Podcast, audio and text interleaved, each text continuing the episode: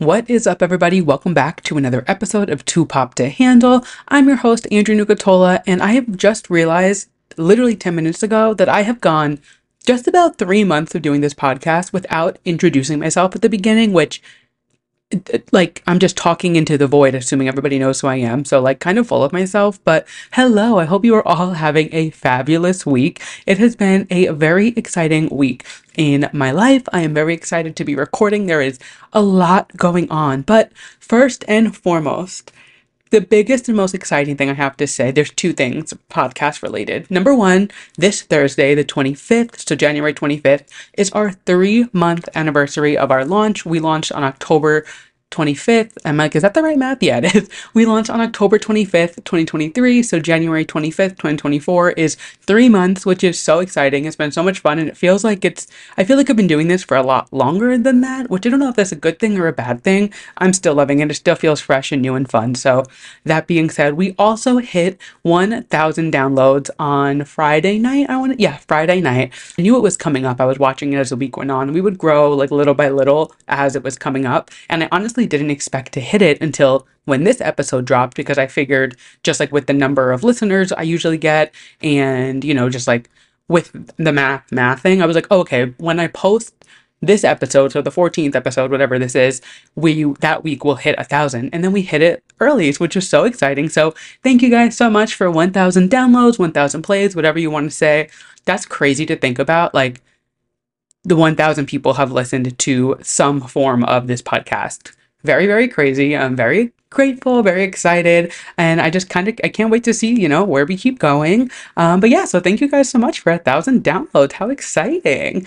Um, some housekeeping things, just catching you guys up from last week. If you remember from last week, I did record a day early because last Tuesday I went to go see Monet X Change, her Life Be Lifein' special at Joe's Pub downtown in Astor Place, and it was so much fun. I had a blast. I had never seen Monet before, even like at a drag show, and she's one of my favorite queens from Drag Race. So kind of like actually I might I might go as far as saying she's like my favorite drag race queen. I think she might be my number one spot to be honest. Um, so I was just excited to see her whether it was a good show or not, and it was so good. We had front row, so we were literally I when I bought the tickets, I thought it would be like I thought it would be a little bit back from the stage. No, we were literally like our drinks were on the stage with her essentially. It was as close as you can get. And it was just, it was so much fun. It was such a cool venue. I had never been before, but I know it's an iconic place. I think Adele's performed there, Amy Winehouse. So being there was just cool, you know, the history within it and seeing Monet was so much fun. The comedy special was absolutely hilarious. She is doing more shows in February, so there are tickets available. I checked before, so I think it's like the I think it's the weekend after Valentine's Day, so like the 16th, 17th, 18th. I could be wrong, but it's sometime in February and there are tickets available. So if you're in the New York area or somewhere, you know, willing to travel for it, I definitely would recommend. It was such a fun show. I don't want to give too much away because I don't want to spoil it, but just trust me, it was fun. She kind of went through her whole life in the comedy special and just kind of the way she tied everything back together. She just did a really, really good job. And I got to hold her drink for half the show, which was fun. She asked the bartender like uh, halfway through for a margarita, and then she like looked down. She was like, "Will you watch this for me? But promise you won't roofie it." And I was like, "I got you, girl." So I got to, I was handing her her drink, you know, making sure she was hydrated, making sure she was feeling good the whole night. So that was fun. It was hilarious. I just need to say, like, she is literally so jaw dropping in person. Every time she posts anything on Instagram in drag, I'm like, this is the most beautiful woman I've ever seen. But in person, I was like, how? Like, she is so gorgeous. I'm like, how the hell do you do this? Like, I mean, I think also out of drag, he is very good looking and very handsome, but like in drag, that transformation is, I'm like, my God, she is so stunning. And I'm just, I'm obsessed. I love her. Monet, I know you're not listening to this, but if the off chance you ever see this or listen, kudos to you. It was a fabulous opening night, and I hope you continue to do more comedy shows because it was so hilarious and I had so much fun.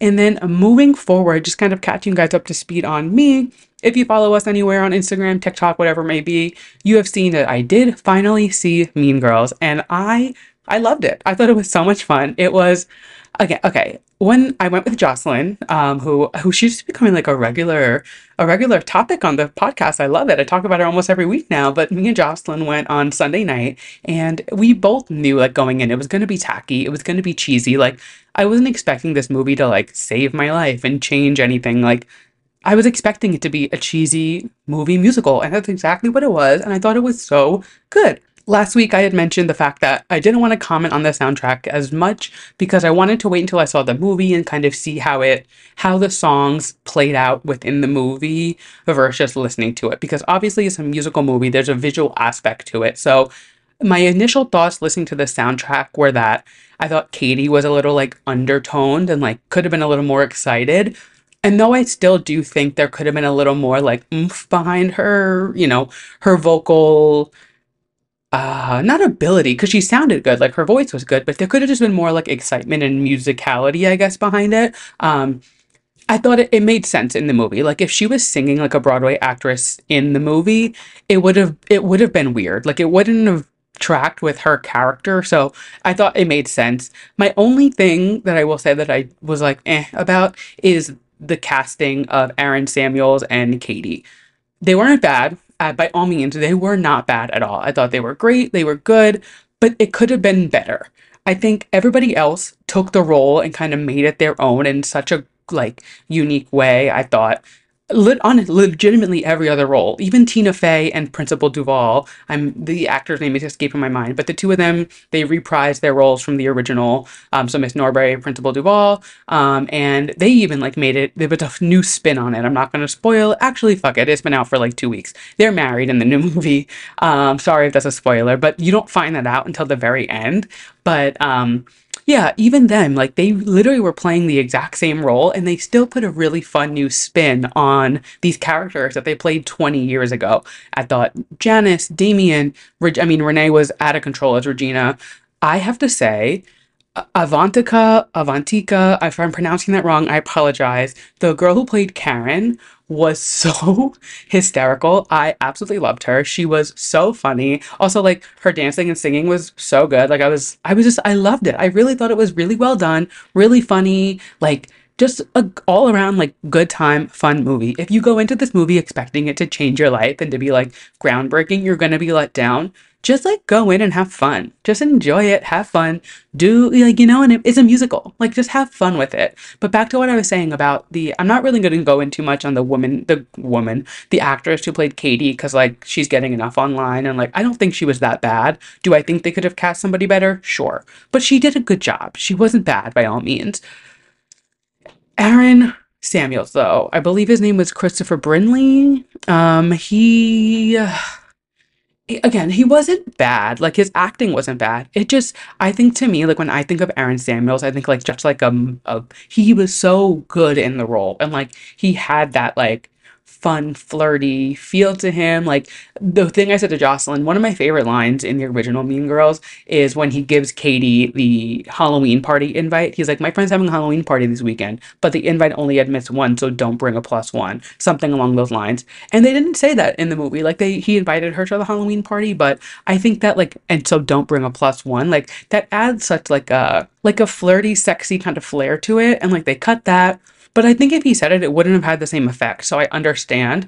I just, I don't think like he had the same flirting ability. That disconnect was there for me. But overall, I really, really did enjoy the movie. I thought it was fun. I thought it was really well done. I thought it was filmed great. Thought 90% of the actors were fantastic. And yeah, I really, really liked it. I'm happy with it. I don't know what people are expecting from it, like why they're getting so butthurt about this movie and why they're thinking, like, A, why they don't know it's a musical it opens with a musical number. Quite literally, within the f- the first thing you see is a musical number, and then it goes into another musical number. Like it's very clear from the first second this movie th- starts that it is a musical in some sense. So the the shock factor there, I don't understand, but it was great. I loved it. Oh my god, duh, Lindsay Lohan, her cameo was so good. She got paid half a million dollars for that just need to drop that in there. Half a million dollars. She was on screen for 45 seconds.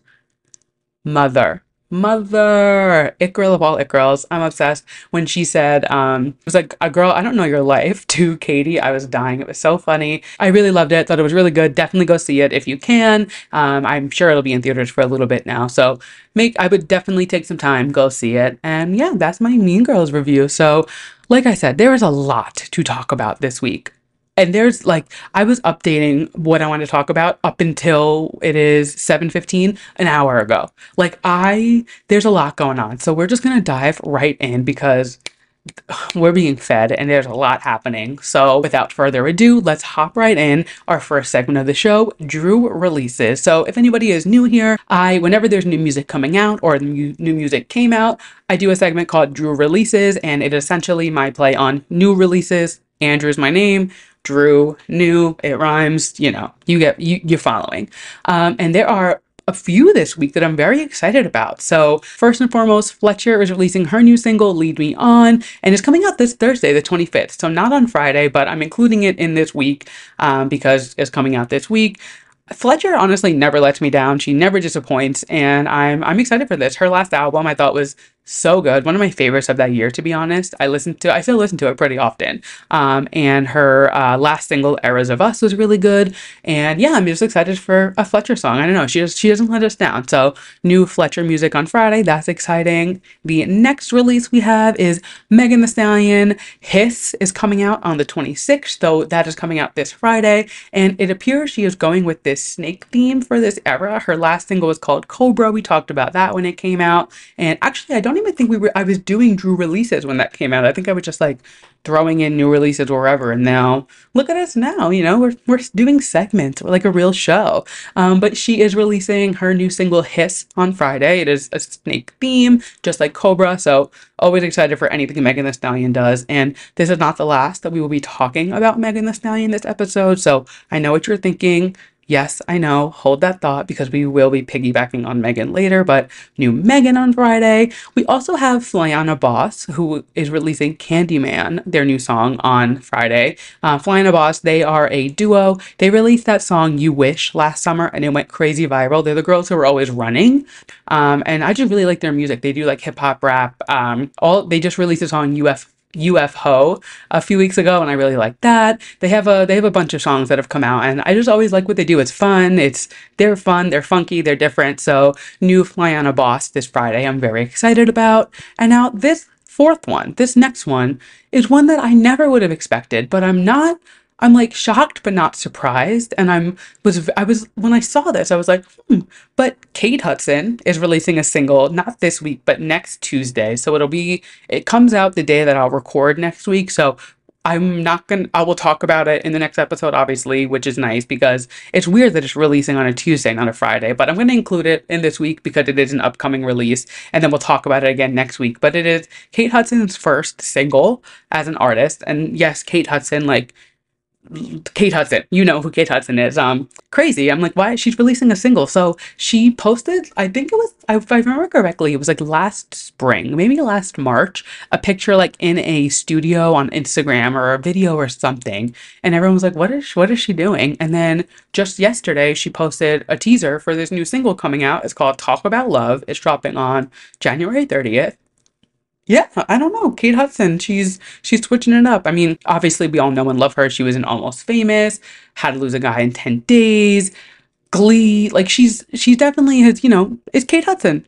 So yeah, that's I don't know, I'm excited. I mean, she sang in Glee. I think she did like two or three songs. Um so we know she can sing. So I guess we'll see what's coming out. Definitely not something that was on my bingo card, but hey, you know what? Let's let's go for it. I'm like, why not? Um yeah, so some new releases, which is exciting. And with that, I am excited to announce that I am officially launching the Drew Releases playlist. So I've been putting this together for a while uh, on Apple Music and Spotify on private, but I didn't want to release it with just like one song on it. So what it is, it is every song that I talk about on the podcast that I enjoy. Not going to put songs I don't like. Um, Sorry, just not doing it. But essentially, it is my way to kind of give you guys a way to find the songs that I talk about each week. And just, you know, you can add them to your own playlist if you like the whole playlist, which would be cool if you guys listen to it. Just a way for you guys to kind of like find it easier without having to do the work. So it is currently live. If you go to our link in bio on Instagram, there's a Spotify and an Apple Music version. And I will update that every Friday, or I guess whenever songs come out, because now they're just releasing whenever they want. With Fletcher's on Thursday, Megan and Flyana are Friday, Kate Hudson's on Tuesday. So as songs release, essentially they'll be Fridays, but on the off chance that a song isn't out on a Friday, I'll just add it the day that it comes out. But yeah, so there's a Drew release playlist now that you can listen to. And if you, you know, find the songs that you like, you don't have to f- go search through your Apple Music or Spotify. So yeah, go check that out. I'll definitely have it posted on our Instagram stories. And again, like I said, it is in our link in bio for you to go listen to now. So enjoy.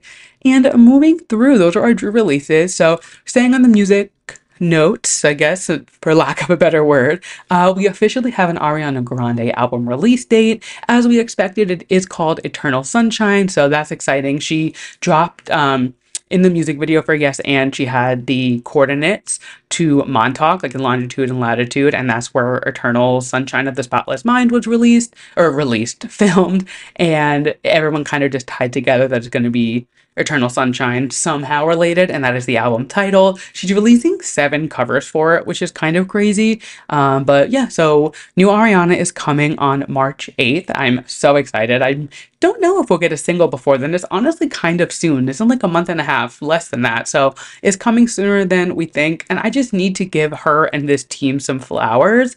Not only did she get number one, the remixes worked. I hate to admit it. She got her number one. She is the first artist in history to have every lead single from her first seven albums, which she only has seven. So from every album she's ever released, debut in the Billboard top 10 of the Hot 100. That's kind of crazy. She officially gave Max Martin his 28th number one, making him the person with the most number one singles just like so many fun little things coming from this era already, and I'm so excited. Thank God they're not making us wait long. Thank God they're just giving it to us and releasing it. And yeah, so Ariana is coming very soon, and I'm so excited some more music news, nothing too concrete, but um, Chloe and Halle, they confirmed that they are going to be working on new music. Their last album, Ungodly Hour, is honestly probably like top 10 favorite albums of all time for me. It came out at the beginning of the pandemic and I listened to it nonstop. It is so good. If you haven't listened to it, please go listen to it. It is honestly such a, a solid body of work, just like a whole cohesive album. I absolutely love it. I've, I mean, I loved Chloe's album as well. I went to go see her when she was on tour. I loved Halle in Little Mermaid. They are prodigies of Beyonce. Like, to, if you haven't listened to Ungodly Hour and you need more convincing, they sent this album to Beyonce and Beyonce sent it back with no notes. So if that gives you any insight of like how good this album is, just take my word and Beyonce's word for it. Okay. So new music from them probably this year, I would assume. They just like conf- I don't know. She confirmed it um in a Instagram live, I believe it was. So very exciting to have them back together releasing some music because that is just just a duo that can't be beat. I love them. And on some more music news, no confirmations, but some some weird little things going on in the Taylor Swift world. So this morning or this afternoon rather, Taylor Nation posted a photo of Taylor with the with that giant wig on and they said how many secrets do you think are hidden in her hair or something like that? And the secrets had three s's. So like hiss like secrets a snake. Very weird. Then the tie-in there full of secrets back to mean girls. That's why her hair is so big. Is full of secrets. Now you might be like okay cool it's mean girls whatever. No because if you remember katy perry tweeted in 2014 beware of regina george in sheep's clothing now, I, I'm not I'm not trying to say, you know, they're tying it back or anything, but like, do we think there's going to be a Katy and Taylor collab in the future? Like, I feel like stranger things have happened. I feel like could you that would be kind of that would be kind of sick. It's also something to note that Katy sent Taylor an olive branch opening night of the Reputation tour. So if there was going to be some type of like she literally sent her an olive branch, like not like just a gift, like it was a literal olive branch to like mend their feud. That was what a dumb, what a crazy time that was when Taylor Swift and Katy Perry were feuding over backup dancers. I can't. But anyway, so she literally sent her an olive branch the opening night of the Reputation Stadium tour. So I feel like if Katy Perry was going to be on any album, it would be Reputation because that's when they bridged the gap in their friendship. That would be kind of sick. We know Katy is releasing an album this year at some point, so her sixth album should be coming out. I, I love Katy she's been one of my faves forever. I've been I've seen her on every tour she's done. Ben, I'm a stan. I love her, so I'm very excited for new Katy Perry music. But I'm like this whole Taylor thing. I'm like, what is this? What is this tying into? You know, like what does it mean? What does it mean? Insert Miley Cyrus on SNL. What does it mean? I need to know. But just some fun little tidbits I wanted to throw in there. And you know, I feel like it's a pop culture podcast. I can't not talk about Taylor Swift's fucking fan site posting cryptic tweets and me dissecting it thinking something's gonna happen. I don't know. I think we're getting reputation sooner than we think. Not to mention, the Eras Tour does kick back off next month in Tokyo. Tokyo is also the place where the Reputation Tour ended in 2018, I guess it must have been. And on Reputation, there is a song called New Year's Day when Taylor is in Tokyo, it is their New Year's. I don't know. Some weird some weird things happening. So, you know, I don't know. Just just some things to think about. It is coming up and I feel like I feel like something's going to happen. So, stay tuned for that. Obviously, we will be talking about it. So, yeah, just wanted to throw that sprinkle in there. You know, we're a pop culture podcast. I couldn't not talk about it. And moving this train right along, you guys, you guys, I mean, Reneé Rapp on SNL and Jacob Elordi, but Reneé Rapp. It was, oh, I mean, okay, let's talk Jacob Elordi first. He was great. I thought he did such a good job. He was funny. His skits were good. He's great. He's good looking. He's, you know, great. Reneé Rapp. Holy shit. So not only was her Snow Angel performance out of control, like her vocals are truly just like unmatched. It is crazy how she can be laying on the floor. She was laying on the stage floor and performing these vocals effortlessly. Effortlessly. It was crazy. It was insane. She looked fantastic. She was just like, oh, she sounded amazing. And it just kept getting better. The show goes on, show goes on. I'm sure you all know Rachel McAdams comes on. Regina George comes on to announce her second song, which was Not My Fault, featuring Megan Thee Stallion. And who else came out but Megan Thee Stallion? I mean, let's unpack this. Rachel McAdams has not done a single thing related to Mean Girls at all since anything. They did the commercial. She didn't do it. She was asked to do it, but she didn't think everybody else was, so she said no. So the story goes. She uh, she didn't go to the premiere. She was my mess a few weeks ago, and for her to come on SNL and announce Reneé Rapp the week after Mean Girls had just come out, like that's kind that's huge. That's big, and I I think I think it warrants me to clean up to clean up my mess from a few weeks ago for the first time in Too Pop to Handle history let's clean up a mess from two weeks ago and say, I forgive you, Rachel McAdams, for not going to the Mean Girls premiere. I forgive you for not being in the commercial because going on SNL to announce Reneé Rapp, the new Regina George's second performance, you're good. You you cleared it. You're good. You did enough.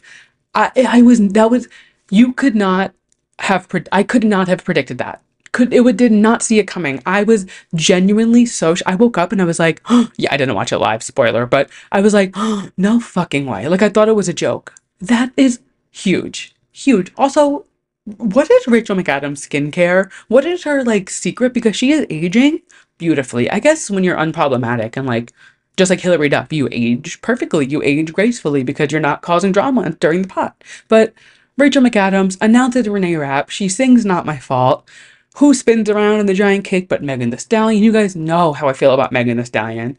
Absolutely love her. They kill their performance. I, I love Not My Fault. You guys know that. It is just so good, so catchy. obsessed with it. And this was their first live performance of it. Yeah, so huge to be doing on an SNL. And just like, if you don't know, Reneé Rapp, she posted, wow, almost four years ago now. She's like, I would do anything to host SNL or be the musical guest. I'll shake ass, whatever it takes. And now she did it. She was a musical guest and she sure did shake ass on the SNL stage. So just like, it's cool to see, you know, people doing their thing. And I just, I feel like it's like gonna be Reneé Rapp world domination this year. I just feel like she is going to. She was huge in 2023, and I feel like this kicking off the year with the Mean Girls and SNL. She's about to go on this whole festival tour. She's about to like. She's gonna be huge, huge, and I can't wait. I'm so excited. I can't wait. And I just, I can't wait to see what else this bitch has in store for us this year because I just mm, know it's going to be good. I know it's going to be great. And I cannot fucking wait for Reneé Rapp World Domination 2024. Moving on, on the topic of Reneé Rapp, the Coachella lineup was announced, and oh, and the Gov Ball lineup. So last time we talked, it hadn't been released yet, but we had some inklings of who was going to be there. So Coachella and Gov Ball have both been announced. All of my predictions for Gov Ball were correct, including Chappell Roan. So I am excited. I am seated. I will be there. I cannot wait. But the Coachella lineup. So obviously, Coachella is always like the festival of all festivals every year.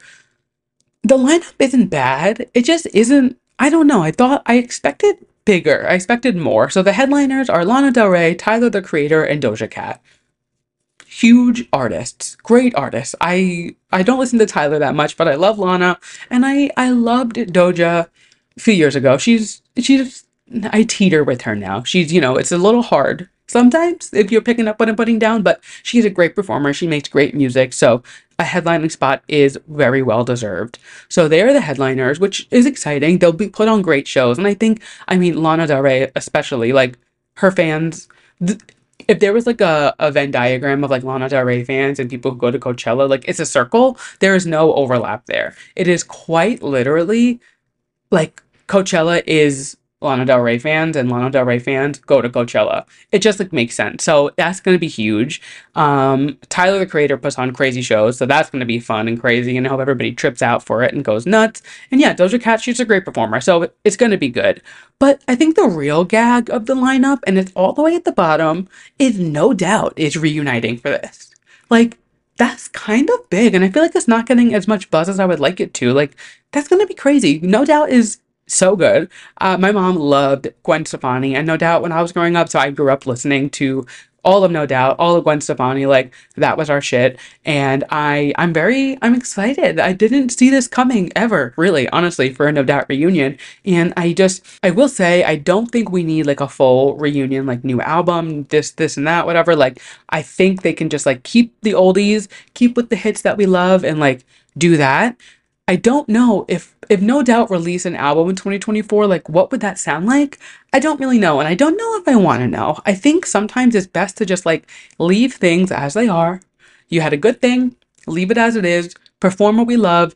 I don't know that we need new No Doubt music, but I am so excited that they are performing the old No Doubt music. And then I I like wonder and open the door like, are they gonna do a tour? Is this gonna be like the start of something, or is it just like a Coachella exclusive? I don't know, but if they do tour, that is something I would definitely I think I would have to attend just because like that would that's so cool that I would love that. So let's see what's going on with No Doubt, but that is exciting that they are reuniting. And then the lineup has, I mean, Reneé, Sabrina, Chappell Roan, Ice Spice, Victoria Monet, very similar to the Gov Ball lineup. The only thing I'm honestly upset about missing at Coachella versus Gov Ball is Ice Spice and No Doubt. Not enough for me to want to go to Coachella though. Like I'm okay. Like I'll be fine. I saw Ice Spice plenty of times last year and will I die not seeing No Doubt? No. But yeah, Coachella lineup is here. They have released it, and I uh, I'm excited to see what's to come. It's always a fun weekend online. I've never been to Coachella. I like I've contemplated going a few times, especially when Lorde did it, and especially when Beyonce did it. I almost went both times, but it's just so much money that I've never been able to justify it. I really almost caved and did it this year and was like, fuck it, I'm gonna do it. Who cares who the performers are? Like, let's just do it. And I'm not gonna lie, I'm kind of glad I didn't. I'll make it to Coachella eventually. Like, I'll get there one year, maybe for my 30th next year. That would be a fun, like, 30th birthday weekend trip. My birthday always is like a two weeks before it, so that could be fun. We'll see. We'll revisit that next year and we'll, we'll talk, but who knows? There are a lot of really good releases coming out this year, so I feel like the headliners could be kind of dope. We'll see. Let's let's put a pin in that for now. but that is the Coachella lineup. And on the topic of the Coachella lineup, the headliners, Lana Del Rey is the face of Skims Valentine's Day collection. So I mean, every campaign Skims is going to do is they're going to eat it. They are so their creative team is just so on it. This photo shoot, it's been everywhere. If you haven't seen it, I posted it on Instagram.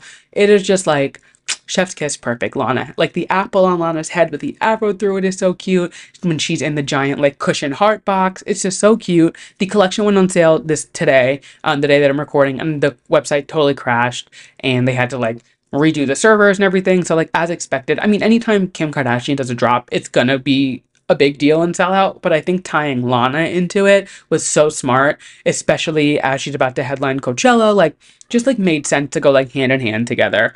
But there's like an elephant in the room because within the last six, not even six months, three months, three, two months, really, two of Taylor Swift's closest friends have been the face of Skims. Brittany Mahomes for the holiday collection Lana Del Rey for the Valentine's Day collection.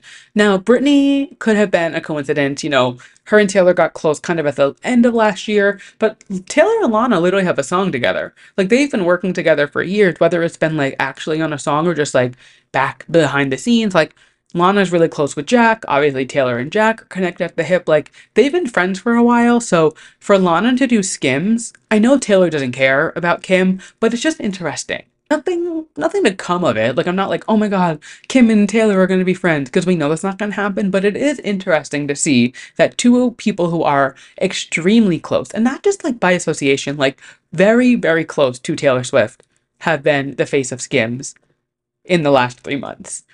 I don't know, just some food for thought there. Just just some things to think about while you're, you know, you're pondering life and thinking about what's going on in the world. Just, you know, you can think about that. um, uh, but I do have to bring the mood down a bit because Kim Kardashian, as much as I loved the Skims campaign and as much as I do love the Kardashians and whatever, she is the new spokesperson for Balenciaga.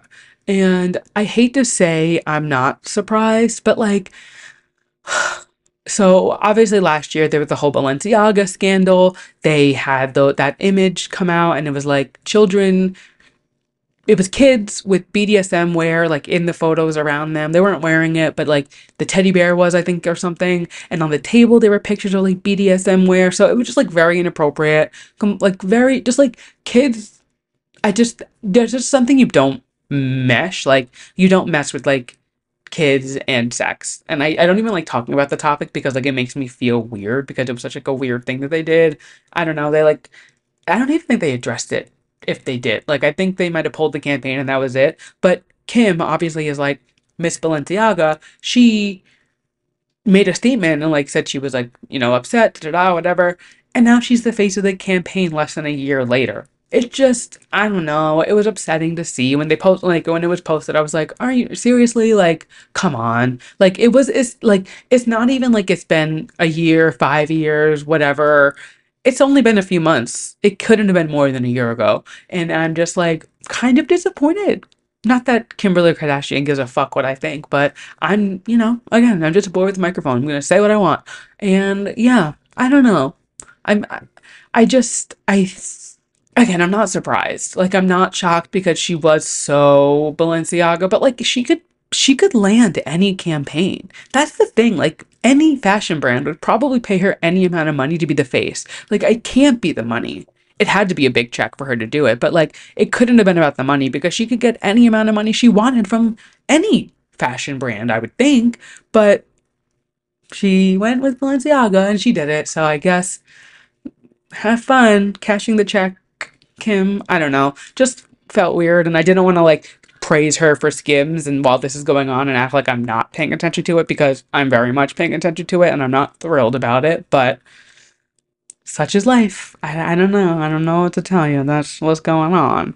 But in more exciting news, the Grammys are coming up. So they are on Sunday, February 4th.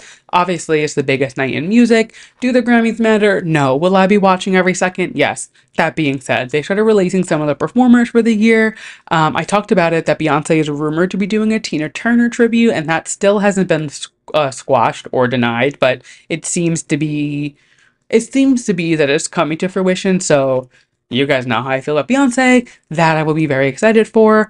Dua Lipa's performing, Olivia Rodrigo's performing, Billie Eilish is performing, and I think the most exciting thing to me is the fact that apparently Miley Cyrus is performing. So Miley kind of like went into hiding after Endless Summer Vacation came out. She released questionably one of like one of the best albums she's ever done. Had this massive hit with Flowers, broke like every Spotify record under the sun, and then just like disappeared. Which I get it. She doesn't want to be famous anymore. I totally understand. I think we talked about this a few episodes ago. I, I get that. That's fine. But the way she just like completely fell off the face of the earth and like allegedly joined a cult, I don't know, like did like all these weird things for the last year. I did not expect this girl to show up to the Grammys at all. I didn't think she would win a Grammy. I don't think she would do an acceptance speech. I definitely didn't think she was going to perform. Nothing. So there's been some pictures going around of like a like a she a call list, I guess, of like what stages need to be built for the Grammys, and allegedly Miley is performing. It hasn't been announced, hasn't been confirmed, but she loves a surprise performance. The VMAs in like 2019, she didn't announce that she was performing until the day of, so I wouldn't be surprised if we get like a very late announcement or like it's a surprise. I don't think these people were supposed to leak that she was performing, but we love straight men who don't think straight. So allegedly Miley, but I mean this performance is a this is a good it's a good lineup. There's some other ones who I didn't really care for, but I mean obviously Dua Lipa. We're gonna get Houdini, which she did mention on Seth Meyers. You know she almost slipped, and we were right. Grammy's performance is incoming. I'm sure Olivia's gonna do probably like a mashup. I'm assuming she would do like two or three songs. I hope she doesn't do the Catching Fire song. Is it Catching Fire? Whatever the Hunger Games movie. I hope she doesn't do that. Like just give us just give us guts. Give us like your music. I don't need to hear the Hunger Games song, but she'll be performing. Very exciting. And Billie Eilish, I'm sure she will do either What Was I Made For or the other song she's nominated for. Or slipping my mind, can't remember. But who knows? We love Billie in this house, so I'm excited to see her perform. I hope she's releasing music soon. I feel like we are due for a Billie Eilish album. It's been it's been a little while. I feel like what has it been? Three years?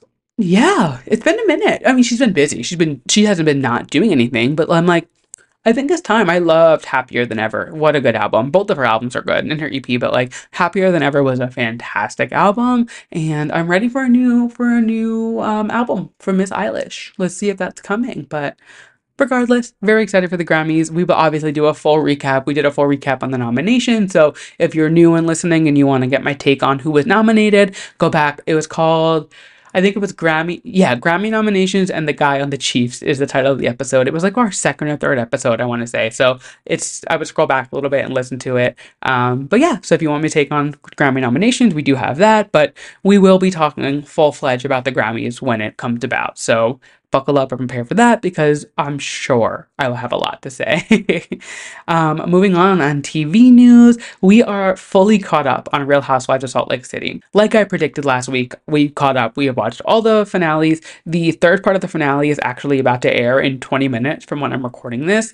Um, so it's the final part. It's like the part that's like the crazy part where they talk about all the drama that went down. But before we get into that, just my full like take on the season now that I'm all caught up holy shit, crazy, out of control. So, anybody who doesn't watch, just to give you like some quick like updates. So, there was an original cast of six. They went on to season two, and it was still the same six. Season three, it was four of them. Now, season four, it's those core four, two new housewives, and one of the original housewives, Mary, is a friend of. Hope that math made sense. But so essentially, this cast that they have right now, they added two women this season. One of them being Angie K, who was a friend of, we had seen her on the show season two, season three, I believe. And then one of them was somebody who worked for Jen Shah, who was one of the original cast members who is now in jail. So she was working for her and she got her way onto the show. Monica. Monica, Monica, Monica, the stir that she has brought upon the housewives community. Holy shit. So, I, I mean, it's everywhere. It's it's literally what made me want to start the show. And as we were watching it, I literally was like, I knew what she did. So essentially, she had like a burner account called Reality Von Tease, and she was like leaking information about the women while she was part of the show. So she was like obviously in on all of it, and her and her friend, it's unclear how many people were on the account, but they were posting all of these rumors or lies, or maybe it was true, like certain things that were coming out about the girls, the housewives, from, and it was coming from straight from somebody who was in the circle. Like, insane. You guys, you if you aren't watching it, please, please, please watch this goddamn show. It is some of the best reality TV I have ever seen. And I holy shit, I, I hate to say it, but I loved Monica. Like she was obviously she wasn't what she did was wrong. I will fully admit that and say it. Like what she did was totally wrong. But she was so good on the show. Like her she was so good on the season. She has such a good storyline. She added such a good oomph to the show, and I loved her. And I, I, I, I wish it's a double-edged sword because if I didn't know about the drama, I wouldn't have started the show to begin with, honestly.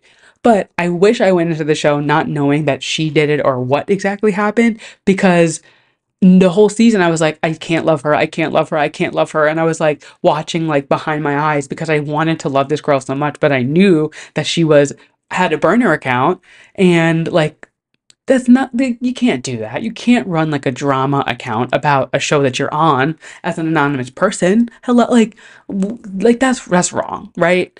And yeah i just like first and foremost i mean it's kind of iconic that she was running this account and got on the show. Like she really she beat the system. Girl had a front row seat to the drama and was like not profiting, but she was just like rolling with it. I was like, girl, she she cracked the code, I will say. But I understand what she did was wrong. But we can't deny that she made fucking great TV. She made such good TV.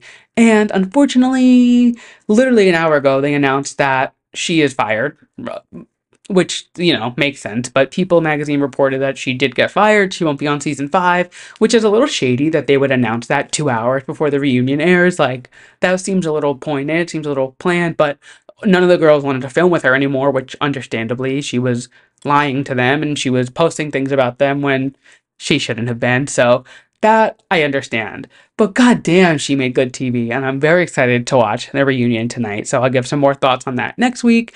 But God, this is good reality TV. If you are not watching it, please, please get on board because it is fantastic TV.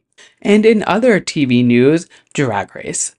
Again, it's going to be a weekly segment where we're talking about it, so sorry if you don't watch, but let's dive right in. This episode made up for episode two being boring. This was a great episode and I loved every second of it. So we finally get all the girls together. They are finally united. We have all 12 girls on the screen doing it together. So we are past this premiere, split premiere bullshit thing they do, and we are finally starting the actual show. And it is a ball episode. So if you don't know what a ball is, it is essentially a design challenge where the girls have to make three looks, two of which they can bring, you know, already made from home, and one that they have to create within the allotted time on the show. So completely from scratch, they give them the materials, they have to make it themselves. One of my favorite episodes of Drag Race, if you're not a Drag Race fan, the ball episode is one of like I feel like there's like four major episodes in the season. I feel like it's like the ball, snatch game, uh, the rusical, maybe just those three. I'm trying to think if there's another like big episode. Yeah, I feel like the ball, snatch game, and the rusical are like three of the big season like pivot points of like you know okay like people who do well in these are going to do well and make it through the competition so doing it so early really does start to kind of already kind of like weed out people who you know are doing good doing bad. Does it suck that it's so early? Yeah but like it's season 16 of drag race? Be prepared for anything. And these some of these girls were some of these girls were not. So let's dive in. This is going to be it's going to be a little lengthy so i apologize now but they had to make three looks as i said and the whole theme of the ball was the mother ball. So they had to do something from a a mother goose uh, fairy tale a significant mother and call me mother, father, eleganza. So the first two, Mother Goose and Significant Mother, were looks that they could bring from home. Mother Goose being a fairy tale, Significant Mother being like a famous mother in pop culture or just like in the world. And then Call Me Mother, Father, Eleganza was they had to take menswear and turn it into a like a women's garment. And there were some looks and there were some not looks.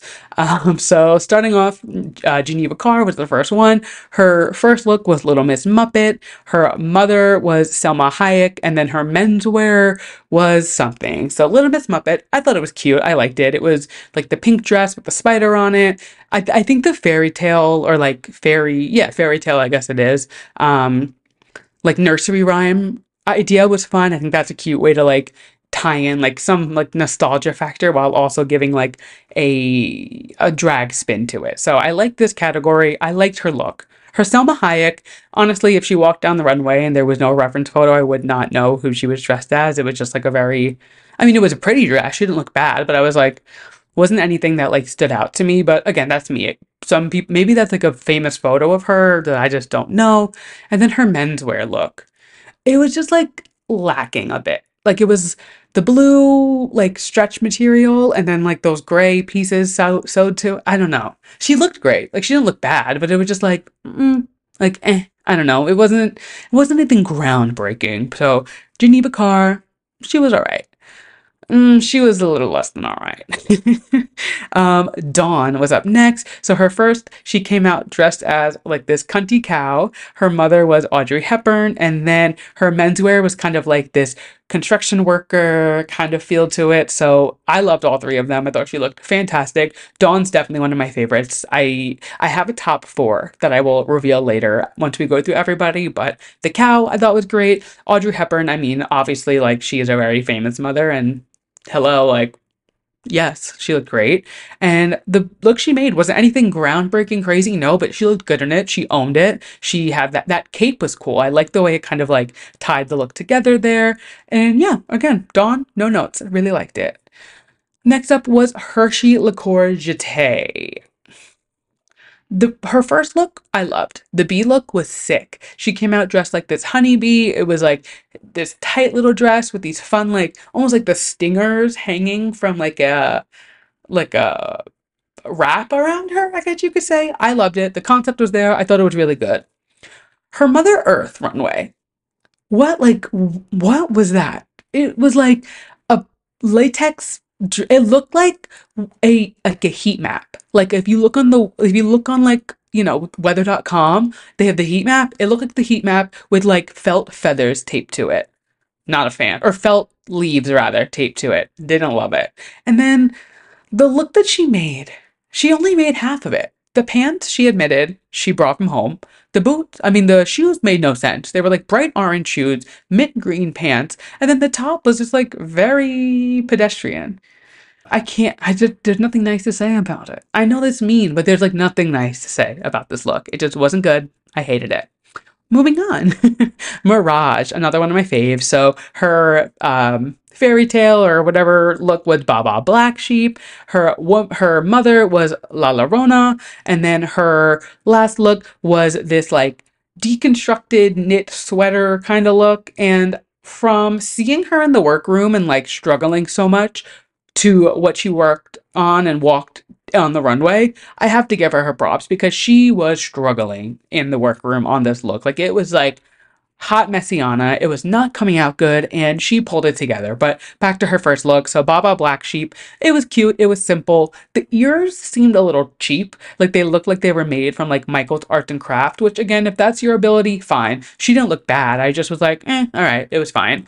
Um, I did think it was funny how she had um, the it was it's the the nursery rhyme is like Baba Black Sheep, have you any wool? Yes sir, yes sir. Three somethings full, three bags full, whatever it is, and she had three bags full of wool was supposed to be the joke. So like I did appreciate the attention to detail there. So that was cute. And her La Llorona look, I don't know the reference, but it was gorgeous. I loved it. It was like this nude illusion. She had the snakes on her. Wasn't anything groundbreaking? No, but it looked good, and that's all that matters. One of my biggest pet peeves in drag is when a queen does a nude illusion and it's either doesn't match their skin complexion or it's like saggy. Like if you're gonna do a nude illusion and it doesn't fit you so skin tight that you need to be like cut out of it, don't do it. And she looked great. It looked really good. Very happy with her. I would say it was like it was a high safe, maybe a medium safe her overall. It was she did good. I was happy with it. Next up, we had Megami. So her um, nursery rhyme was Little Bo Peep. Then her mother was Lady Gaga in the telephone video. And then she had that like denim thing that she did. Um, little Bo Peep was cute. I liked the hoop skirt. It was kind of like this deconstructed look. It was a little edgy, a little different. She's like a definitely like she leans into like her um oh my gosh wonder why can't I think of it? Her cosplay more. So it was cool to see her kind of like take her spin on it. I liked it. Her Gaga telephone look, I mean, it's an iconic look. Is anything earth shattering crazy to do? No, but she got the reference. It looked good. And then the look that she made, it was it was fine. It was kind of like Rosie the Riveter to a point. Like uh, the picture she posted, she had like she was like flexing. Like it was I don't know. It was it wasn't bad. It was Thomas pointed this out, and now I'm gonna notice it. I feel like she keeps like incorporating some type of like gay element. Like she had a pride flag on this look last week. She walked on the runway with a pride flag, and I'm like, I get it. You want to like support the community, whatever. But like, Mama, you're on Drag Race. We know. You don't need to tell us that you're gay. You don't need to, you know, like. I appreciate it. I appreciate, you know, standing up for the community and being part and, you know, like happy pride, but I was like, you didn't need to put the rainbow patch on your jacket. And again, wasn't bad, wasn't great. It is what it is. Moving forward, um, Amanda Tori Meating. So she came out. Her first look, she was just kind of like like a cat. Then she was Michelle Visage, and then the third look. I want to like Amanda a lot. I do. But none of these looks were great or good for that matter. I don't know. I just didn't I didn't like them. I don't even want to go into each of them because it just like Michelle was all right. I liked the bang reveal from Michelle. That was cute. That was funny. But like, mm, uh, I don't know. I just I said it last week and I think like we just need a mandatory reality check. Like something's got to give. I don't know what is going on, but it's just like it's not there. And I don't think she's like a bad person. I don't think she's like I don't know. I just think she needs to like really get it together. I don't know. She's she's on the show, so I guess she she has she's got some charisma, uniqueness, nerve, and talent, but I'm not seeing it yet. Moving on, Miss Morphine. So she came out, she was dressed as like the sexy maid, Kris Jenner, and then she did that little denim look. I really liked all of her looks. I will say, I thought the maid dress, it was cute, it was fun. It was like that BDSM kind of like sexy maid idea. Very cute liked it a lot. Um, Kris Jenner, I don't understand the boob being out. She did like half a blazer, half a titty out kind of thing. She looked good. I didn't get it, but I liked it. It was it was good. And then I thought her denim look was cute. Was it anything again crazy? No, but she made it. She constructed it and it looked good. I liked the hat she added. It had the little pieces on the bottom. Like she looked good. Her makeup really does, I think, elevate all of her looks to another level because she beats like nobody else. She, like, her makeup is out of control. So I understand, like, I could just be blinded by the beat, but like I'm into it. I love it. Um, next was Mhi'ya. So she came out. Her first look, she was a like a canary. It was this yellow look. And just like the judges said, I didn't get why the breasts were so high up or like the chest piece. The feathers were blocking her face. It was a beautiful garment. Her face looked good, but you couldn't see her face half the time. So I was just like confused at what she was trying to get at there. It just like didn't make sense for that. But I think if it was lowered a little bit, it would have been a really, it would have been a, like a completed better look. Her second look was Lil Kim. Um, I thought it was great. She nailed it. She had the, you know, the green fur coat. I do think if she would have, Lil Kim's thing is like she always had one boob out. She should have taken a note for morphine and like cut part of it out. But you know what? we'll take what we can get. And then the look she made, she had this like plaid, almost like it was kind of like punk rock. She had this like cool plaid flannel um, number, and then she had like a cape behind her. She had a safety pin through her nose. Like she looked cool. I really, I was, I was pleasantly surprised with her final look of uh, the ball. I really, really liked it. I thought she did a good job, and I'm not gonna lie, I wasn't expecting that much. So I, uh, I'm very happy with what Mhi'ya performed with on the runway this week. Now the real show begins. Miss Q. Oh my fucking god. This bitch looked so fantastic in all three of her looks. Starting out with the man on the moon, that like gender fluid look that she did, where you, you know, it was a little bit masculine, a little bit feminine. You could, there was no gender to it. I fucking loved it. She, that piece she had on her head looked so seamless with like her, her uh, hairline, like everything was right. She makes all of her outfits, and to know that she made this is absolutely insane. And it just gets better. The next look, Judy Garland. If you know me, The Wizard of Oz is my favorite movie of all time, which means I love Judy Garland. I love everything Judy Garland does. And this look, when she turned that corner, I literally was like, oh, I gasped. I knew exactly the reference immediately. I knew exactly what she was going for, and she looked fantastic. The, the dress was almost identical to what Judy wore. Almost, it honestly could have been identical. Like, it was so almost perfectly replicated. The hair was nice. The, my favorite thing is when a drag queen does Judy Garland and they have the wired microphone and they like drag it behind them. Jinkx did it, she did it. It's just such a funny touch and like nod to Judy. And yeah, this was, uh, I loved it. Absolutely loved it. And then her third look.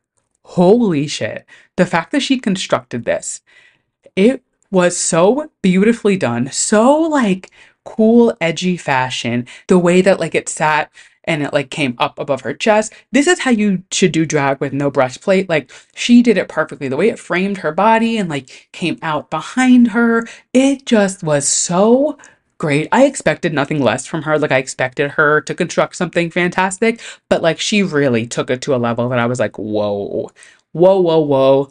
This bitch, she's on it. I absolutely loved it. Now, Nymphia. Nymphia, Nymphia, Nymphia. Like I said last week, I am Team Nymphia Wind. You can't spell wind without win. And this bitch, she she's winning to me. She was going to win in my eyes. And holy fuck, this ball. She came out her first one, she was little boy blue.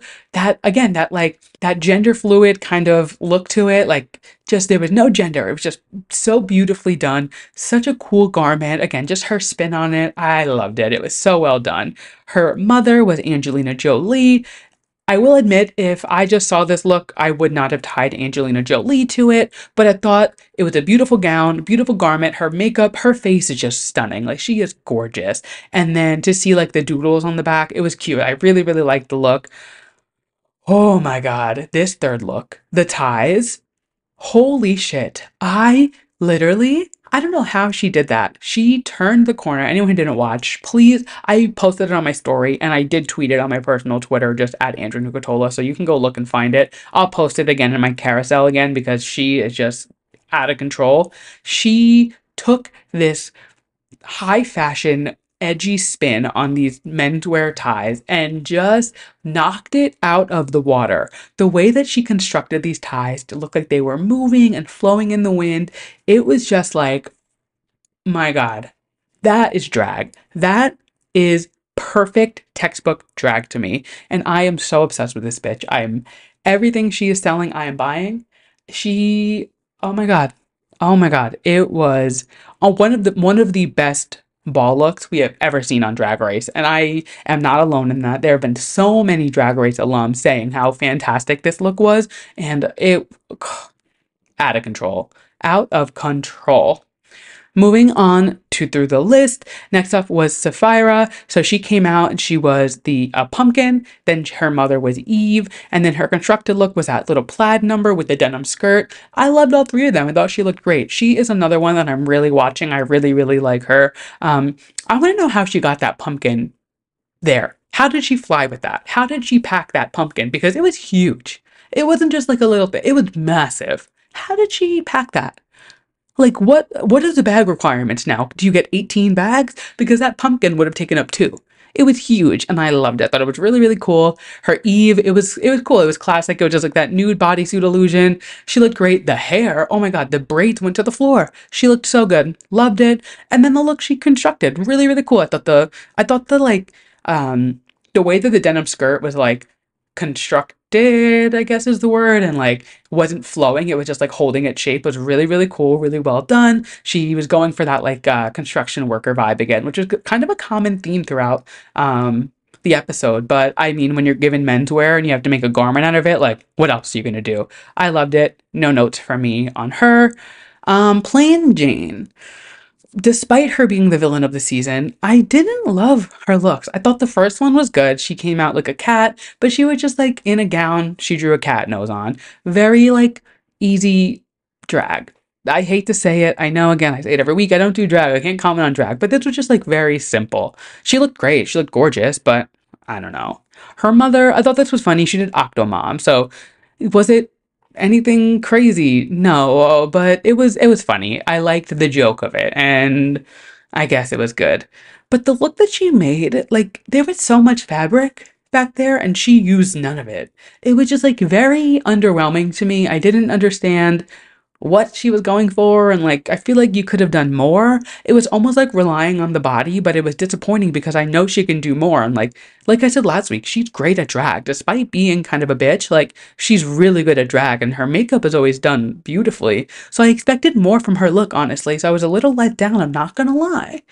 Um, but yeah, that was Plane Jane. Kind of plain for me this week. Um, next up was Xunami. So, she, oh my, wait, Xunami. Oh my God. Her first look, she was, I guess, Humpty Dumpty. She was like an egg. She came out in this full egg costume, and I was like, okay, work. She gets halfway down the runway, and the egg cracks open, and she has, she's the egg white with a yolk on it. And it was just so campy, so fun, just so well executed. I loved it. Absolutely loved it.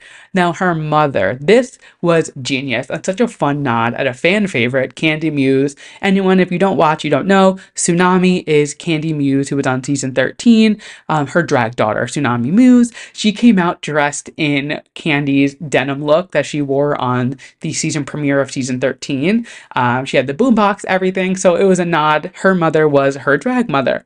So well done, so smart, such a fun call out. Um, absolutely loved it. She looked great. And then the look that she made, it was a little simple, but I thought she looked good in it. It was cute. She had the tie with like the collar, the plaid skirt. Very, very simple. But again, she, th- the other two looks, I think, pulled such a, had such like packed such a punch that I'm like, okay, this is, it could be simple because the other two were chef's kiss, no notes absolutely loved Xunami this week. And if you remember two episodes ago on her premiere, I was a little let down with her. I thought she was going to bring more. She definitely she redeemed herself this week and I I loved it. I loved every second of it. And then the final queen to walk, Plasma. So she walks out as Humpty Dumpty. Then her mother is Anne Boleyn. Don't know who that is. And then the look she made was fine. So Humpty Dumpty, I hated. I thought it was terrible. I thought it was tacky. I thought it was stupid just it just wasn't for me. I don't know. Wasn't good. Her mother look, she looked fine. Like she it was Anne Boleyn, who I have no idea who that is. I think it's some like Actually, I don't even know who I think it is. Not a clue. To the reference photo, she looked she looked similar to it, so I guess points for that. And then the look she made was fine. It was like this very simple, almost like uh what is the word? I can't even think of the word. It just was like a simple gray dress. I don't know. It was fine. I didn't like her hair. It was like this silver slicked back, almost like bob length. I don't know. I really want to like Plasma and I want more from her as a theater kid to another theater kid, but it just it hasn't hasn't hit yet. And I don't know. But that being said, just like I assumed, Nymphia wins the ball, which I saw a post um, and it was showing all of the ball winners from past seasons. And I never noticed how many of like some of my all-time favorite drag race girls are also ball winners. Shea Couleé, Gigi Goode, Aquaria. Uh, now they're all slipping my mind, of course, but like so many of my favorite drag race girls are also ball winners. And I'm like, okay, this must be like a thread for me. It's a common thread that I'm not, I'm now piecing together. But yeah, so Nymphia wins so well deserved, so beyond well deserved. Her look truly blew me out of the water. It was so fantastic. All three of them, but that last one she made, oh my god, so good. And she made it in a few days. Like, I don't I don't understand. I love the bitch. I'm team Nymphia till the end. Um, the bottom three, it was uh, Geneva Karr, Hershii LiqCour, and Mhi'ya.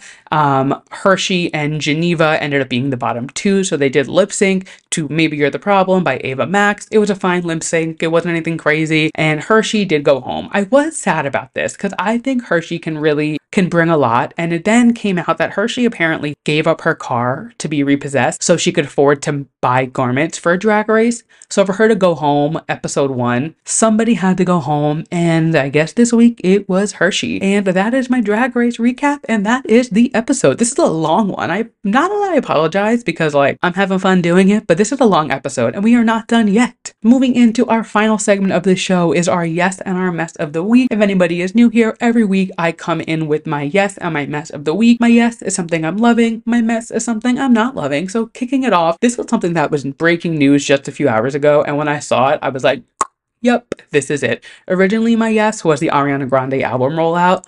This is better. Anne Hathaway walks out of a Vanity Fair photo shoot in solidarity of the Condé Nast union strike. Obsessed. So, if you didn't know, I only found out about it today too. I think it started today. There is a Condé Nast union strike going on right now um, because they Condé Nast announced they would be laying off 5% of staff. So now the workers are protesting unlawful bargaining tactics during layoff negotiations. Some shady shit's going on. Some shady shit's going on with Condé Nast. And Anne Hathaway was on set. Literally, she was sitting in hair and makeup to do a shoot with Vanity Fair and found out this news. They, her, I guess her team came to her and told her, hey, they're on strike right now because of XYZ. She got out of the chair and left, walked off the set. And like, Come on, that is such mother behavior. I mean, we love Anne Hathaway in this house. We have to, you can't not love Anne Hathaway. She's the princess of Genovia. And she just continues to make herself better and more of a mother. And I'm just, I'm obsessed. As soon as I saw this, I was like, oh my God, like, how can you not love Anne Hathaway? She's, she's an icon. She's a legend. We love her. So that is my yes of the week. Anne Hathaway, never change. You are the best. And my mess of the week. If you haven't heard, so Madonna is on her celebration tour right now. She's actually literally at the garden tonight, but she's to be back in like a week or two. So I might, I'm to try and get like last minute tickets. Um, I think this is like a big tour to go to and I would love to attend. So I'm to try. We'll see if I can find a ticket. If not, it's not the end of the world. But Madonna is on tour. She was in Brooklyn last month and she came out late on the show. She started like 11 o'clock, which is late. I understand. And it was a weeknight. So I get it. But there are two men now suing Madonna or attempting to sue her for coming out so late. When the event time said 8:30, she went on at 11. Now I, get it. I understand it's a late night. I'm sorry, it's Madonna. She can do whatever she wants. If she wants to go on at 3 a.m., she can go on at 3 a.m. It's Madonna. In what world do you think Madonna is like, oh, I, I'm upsetting people because I'm going on late? She's out at $3 bill partying with the queers on like a regular night. Like she was there a few months ago for a launch party. Like Madonna is very much nightlife. Madonna is very much like in the culture. Like she's gonna go on stage when she's ready. And I don't even think she was necessarily late. Like I don't I think it was like doors were 8:30 and like the show was starting whenever. So just like I understand being upset, but to go as far as trying to sue her because a show started late just seems like such insane behavior like you're gonna you're going you're going legal with it? What do you what do you you're not gonna win. And then you're gonna have to pay all of madonna's legal fees and legal dues for the case. It just seems like a dumb thing to do. Like it just i get it. Maybe it was maybe you were a little extra tired the next day. Get an extra shot in your iced coffee. I know you were a gay guy. I know you were gay. I know you got a coffee the next day. Get an extra espresso shot. Like get you saw madonna. Get over it. You'll be all right. Suing her for going on at 11 o'clock? That is insane to me I re- I saw this story and I was like, is this an onion article? Like this has to be fake. Lo and behold, it is very much true. And I just mess, mess. And with that, that is the end of the show. Thank you guys so much for listening to this week's episode of Too Pop to Handle. If you liked what you heard, make sure you leave us a five star review. We are available wherever podcasts can be streamed Apple Podcasts, Spotify, iHeartRadio, Google, Amazon, you name it, I'm streaming there. We are also a video podcast, so if you would prefer a video option, we are on YouTube. We are just at Too Pop to Handle. Make sure you subscribe, give us a like, leave us a comment. I say it every week. Send this episode to a friend. If everybody sends this to one person, I will double the listeners, and we're already hit 1K, so let's keep that ball rolling. Let's get on the road to 5K. Let's, you know, let's let's dream big. Why not? Um, but again, thank you guys so much for listening. Make sure you're following us on all social media. We are at Too Pop to Handle on TikTok, Instagram, Twitter, YouTube, you name it. I'm there. I'm talking. I have a lot to say, and I don't hold any of it back. And with that, I'll catch you guys next week. Bye.